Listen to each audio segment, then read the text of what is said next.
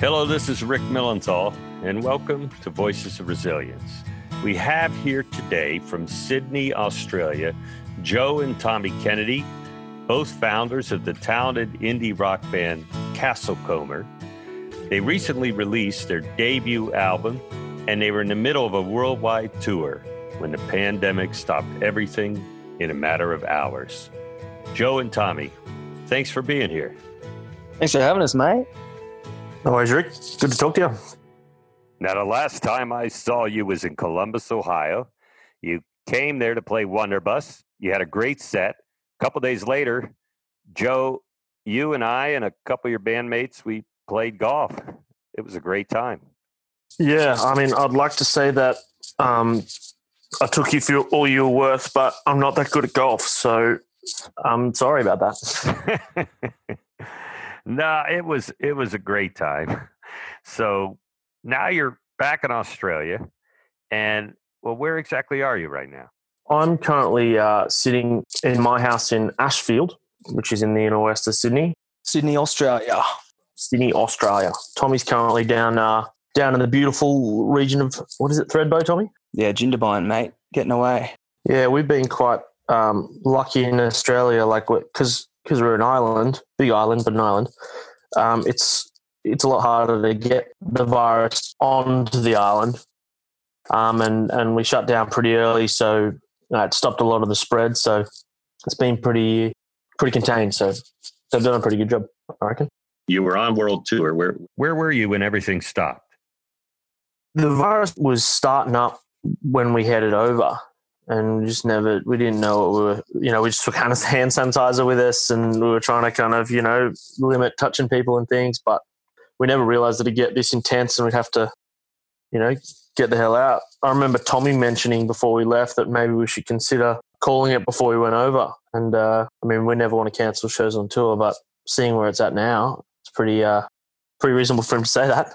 How'd you get home um, well, Tommy, you we all took different routes home. So, what do you reckon, Tommy? How did you get home? Yeah, we kind of um, just based on what flights we'd already booked and could change for you know a like standard price. We pretty well just went. Most of the boys kind of drove towards LA, dropped the car, and just took the LA flight home. But I went. I don't know why I did this. I can't even remember. But I went via you know, I think Denver or something to LA and then home. But I was a day in front of them, and the um, the, the people at LAX were pretty like LAX just had a pretty strange vibe going on. So he flew, and then the rest of us drove back to LA, and I realized that I thought I could change the LA flight to LA to Sydney. Realized that for some reason it wouldn't let me do that, or it was going to be you know a thousand dollars extra. So I realized this when we stopped in Las Vegas for the night, and I I booked a flight from Las Vegas to San Francisco the next morning, took that flight, and got to San Francisco, and then my flight from San Francisco to Sydney was cancelled. So I had to stay in San Fran for a night, and then I had booked another one that went San Francisco, Honolulu, Sydney. But when I was, was um, flying from San Fran to Honolulu, I got off the plane, and there was this news article that said San Francisco shut down, you know, from two hours ago or something.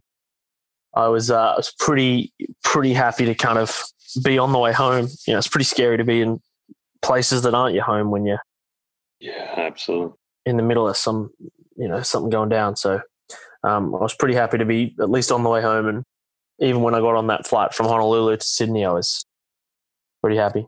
But we all had to go into like lockdown when we came home, proper two weeks quarantine.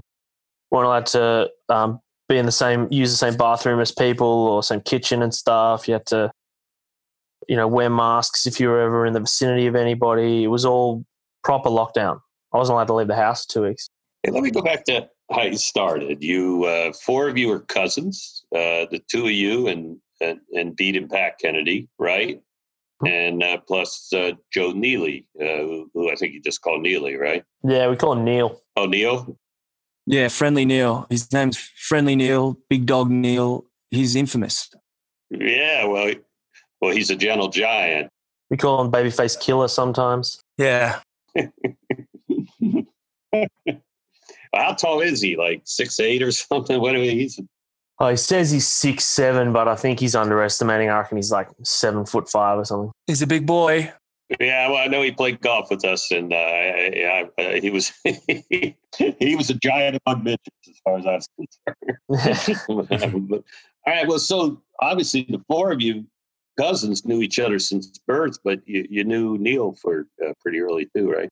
Mm-hmm. Yeah, Neil kind of. Um, the, well, Joe and I are actually brothers, as in the two of us here, and then um, Right. we are cousins with Bede and Pat. So our three dads, you know, are brothers. And then Joseph, um, sorry, Neil went to primary school with Bede and Joe, um, and then high school. You know, so he's been around. yeah. Just he lives up the street from us. He's been around forever. Yeah, his his parents live a block from our parents, so I mean, you know, you just uh, he was in my soccer team when I was five years old, and he played goalie. He had he had insane reach. I bet. Well, so when did you guys did did you all get into music at the same time, or how'd that all happen? Yeah, pretty well. We kind of um, grew up in musical families and we had a bunch of random instruments around the house and things just, I don't even know how we really got those instruments, but there was just always a bunch of random, you know, dodgy guitars around and just random instruments. And we kind of just Yeah, started playing when we were young. And yeah, it was um, especially the four four cousins. We we'd just be you know jamming around, and then you know we realized that Neil was really quite good at piano and keyboard, and and you know we just liked him as a person as well, so we just wanted to hang out. So you know, Neil begged us to be in the band, actually. yeah, yeah, he did. Yeah, that's true. So it was Neil's idea. No, it was um, it just happened. It just happened. We were just hanging out, playing. You know, got Neil along, and then started to do some gigs. It was it was fun. Yeah. I look back on those times fondly. Yeah. It was simple. I bet. Well, so you said a musical family. So what? Your parents were musical, or Yeah, well, Tommy, Tommy, and my dad's actually a music teacher, like in a school. So um, he just uh, he was always a bit of a self-taught. You know, he could play pretty much every instrument to some level, and then he was really quite good at piano. You know, that kind of stuff. And mum's mum's a fantastic musician as well. She's got a great she's a great singer and, and stuff. And all the other boys had musical families as well you know. So it was uh, it was pretty easy to pretty pretty easy to fall into it. That's for sure. so they encouraged you. Oh yeah, definitely. Yeah, for sure.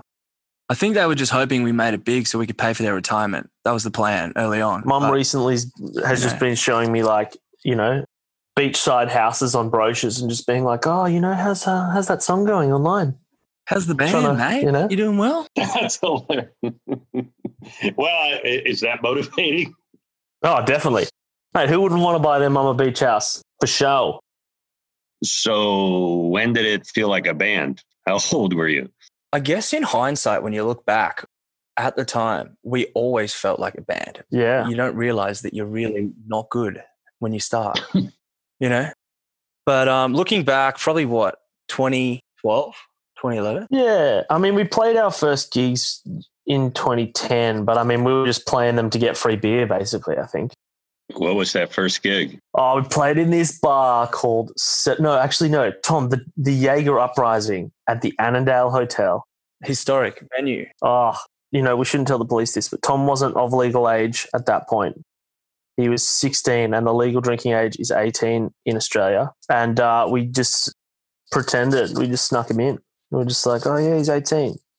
It was like a music competition, but at this like legit dingy bar. You know, it was it was great. It was good formative time. We felt like a, I felt like it was a real stage. Yeah, look, it was a lot of friends and family back then, let's be honest. Yeah. But it's always how you start. So So you started that way. You were performing in Sydney, and then you started to perform professionally in Sydney, right? Yeah, we were touring in Australia, um, so we probably uh, I, I wouldn't have the number of how many tours we did in Australia, but we were probably doing we probably did you know ten or something. yeah, a bunch. A bunch. Uh, but you know we we just kind of tour up and down the east coast, headed over to Perth a couple of times, which is on the other side of the country, in Adelaide. Um, you know, we just kind of built it up, and we were releasing music. You know, trying to get it played on radio here, and you know, just hustling, just just doing that music hustle. You started to get known in Australia. I think the Rolling Stone of Australia praised you as an amalgamation of emotion and unashamed catchiness. oh, nice. I mean, I haven't heard that in a while, but you know, I don't think I've ever read that, but I'll take it. Yeah, Well, they wrote it, you know. that's nice. So you must have been, you know, and I agree. You you have a very unique sound, and uh, then you started to tour around the world, right? Yeah, we went to South by Southwest. I think um, we'd heard about it, or you know, we'd always known about the festival. And Bede, our singer, just just said, "Let's give it a crack." And I think um, he just applied, and we got accepted. And then I think the first year we did something like eight showcases in like six days or something like that. So you know, more than one a day, sometimes two or three a day, whatever. Um, just literally hustling to just get in front of as many people as possible. And then you know from that we kind of to just we kind of started to get a bit of a leg up in the states. And we just thought you know let's get over there. That's where the that's where the action is so. So one of your first gigs outside Australia was South by Southwest. yep. Yeah, that was our our first our first show. Well, our first shows, I guess. just getting there and just getting in front of people and also our music at the time or even now still was kind of a little more even when we were touring in australia our music was just kind of being received a little better mainly because of the population probably in the states but you know it was just getting a bit more love over there so we thought it seems like the obvious choice Definitely. What do you mean by population? Why, why, why do you think?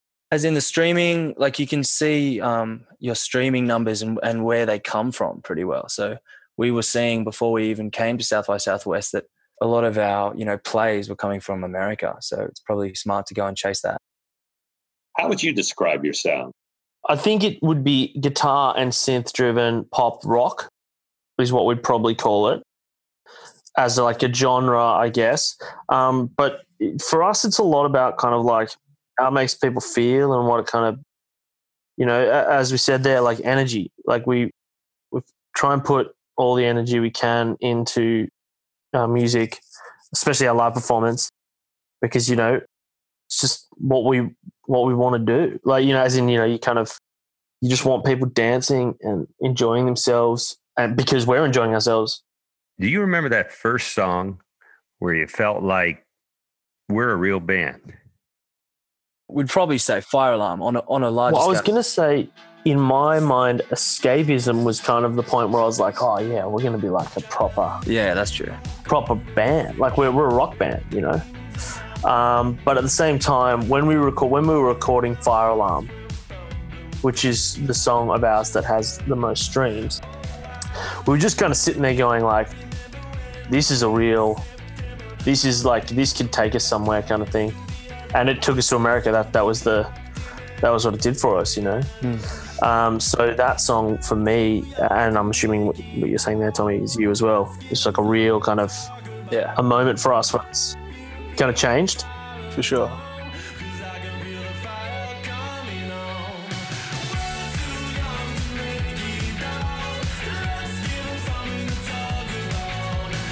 Fire alarm hit number six on its way to racking up over six million streams, right? Yeah, yeah.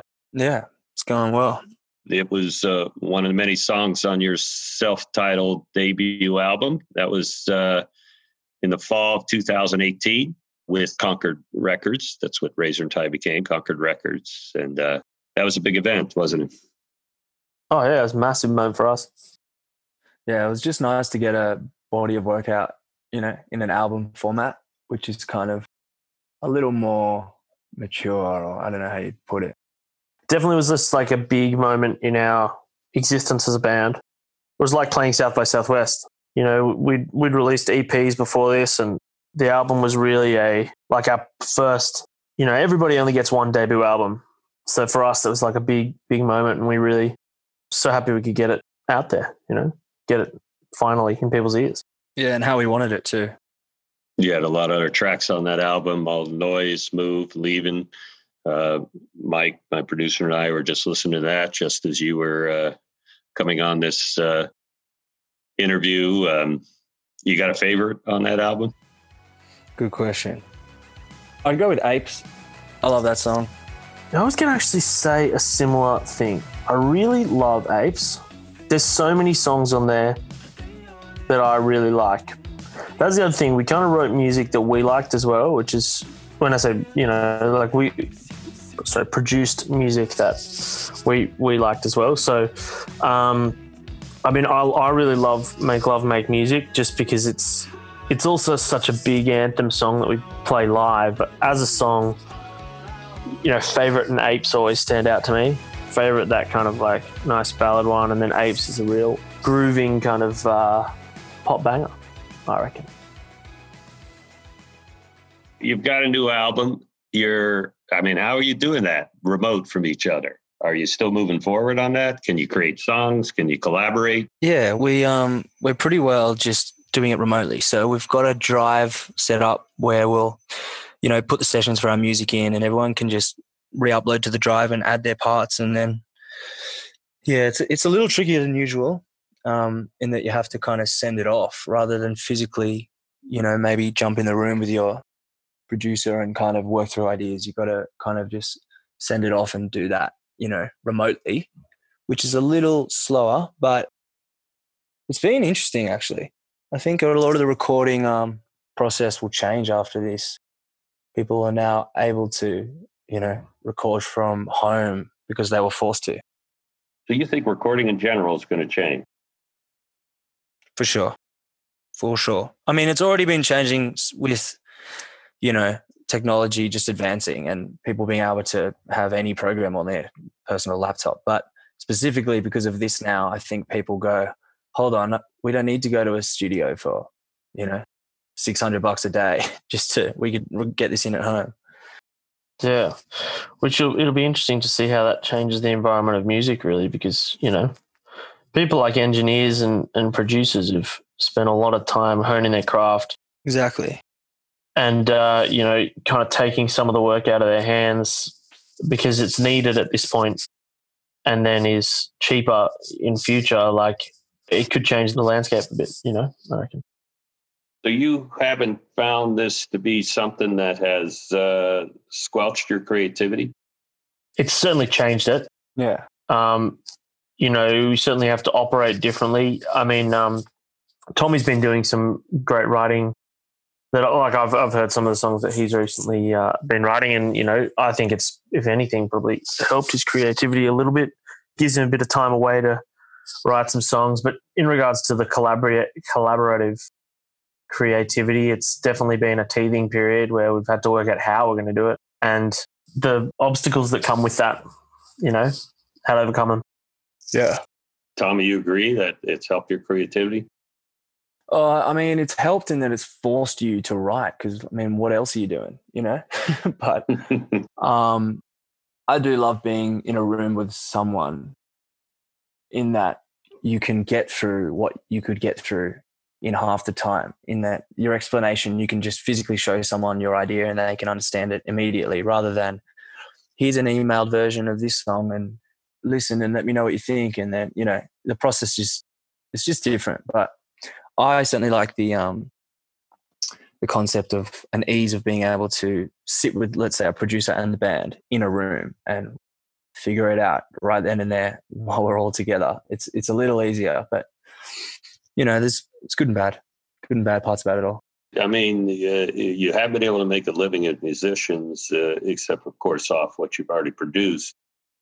But as far as live performances in the last few months, what what have you guys been doing? You talking about uh, work? Yeah, yeah. What have you? What else have you been doing? You you've had to take some jobs, right? Yeah, well, some of us have. So the the thing that happened with us was like we were on tour and, and the way it works is you invest a bit of money like anything you invest a bit of money in um, you know f- things that you need to tour aka a car and hotels and you know there's a, there's a whole whole lot of different things instrument hire all that stuff. And then you kind of make that money back on tour and then hopefully make a bit of a profit if you can towards the end. Um, so we, having come come back early, it, it kind of um, threw a bit of spanner in the works for us there, where we'd already invested the money, and it's not really a lot of those companies' responsibility to reimburse us for things that we're supposed to be using. So we all, you know, we're all a little bit um, aware that we need to make money so that we can tour next time and all this kind of stuff. One of you guys are doing uh, uh, hospice care, right? Yeah, that's me, mate. Yeah. And that's because, I mean, is that something you're passionate about or that's just a job or you involved in health, you say? I'm certainly passionate about it. Yeah. I, uh, I studied health at university or at college, as you guys say. Sorry. I don't mean, I'm to sense.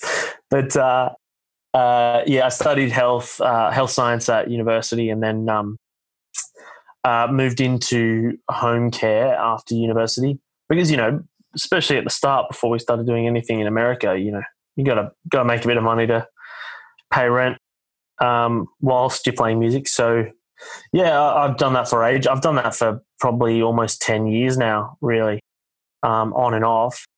Um, but yeah, it's. I mean, it, it certainly is.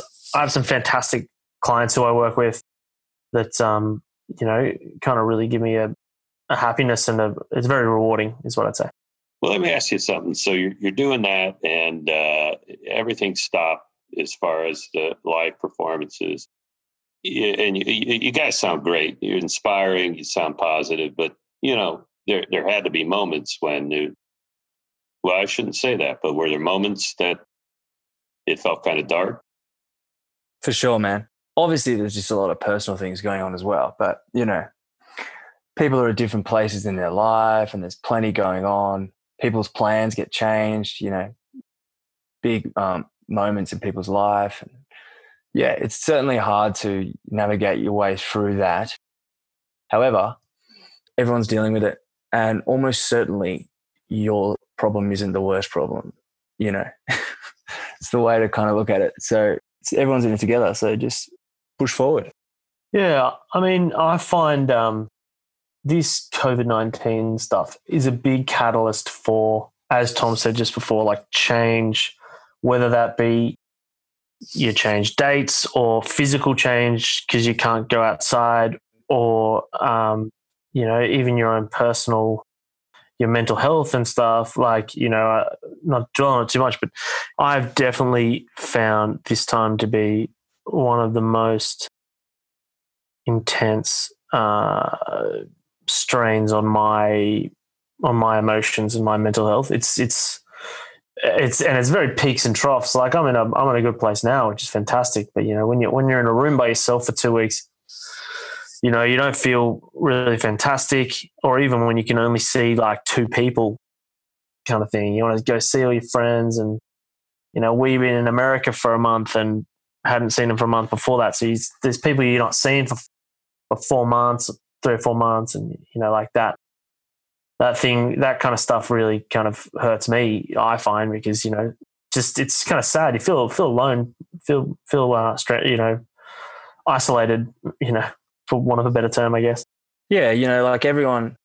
There's that old saying that you know before corona like everyone just wants their space and everyone wants to be alone at times you know really and then you you find yourself in a position where you're forced to be and then you're like actually that isn't the case you know that's not what like people's company is so important just for the brain and just for you know having a different like different um, stimulus like all the time rather than just the same thing so important just keeping your brain going and active and when you're missing that you got to find other ways to do that and that's kind of how people cope with it all, I guess.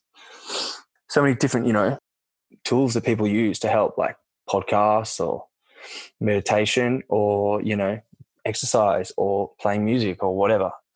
I think people people finding out those things that help them will like this period would have been full of that. People just figuring out these things that they love to do that they have never given the time to. How about your music? I mean, you're writing, Tommy. Mm-hmm. Is it different? I mean, this is a whole different environment. You just talked about where you are. Is that changing what you're writing about? Um, maybe thematically for sure. As in, yeah. I mean, I'm sure in six months, when I look back at the songs I've written during this time, you would definitely be able to see some type of trend. Um, may, I'm not really purposely writing thematically about anything too much.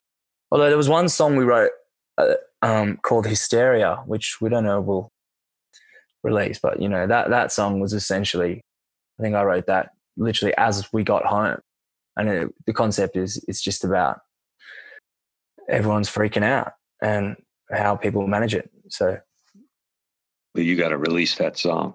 oh, mate, we'll see. we'll see. Hopefully soon. You think a lot of bands might break up coming out of this?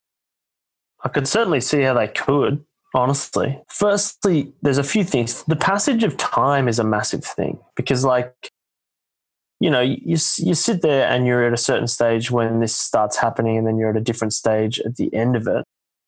You know, both individually and as a band, in regards to like how you're writing or how you're recording or, or whatever, what assets you have, music and stuff.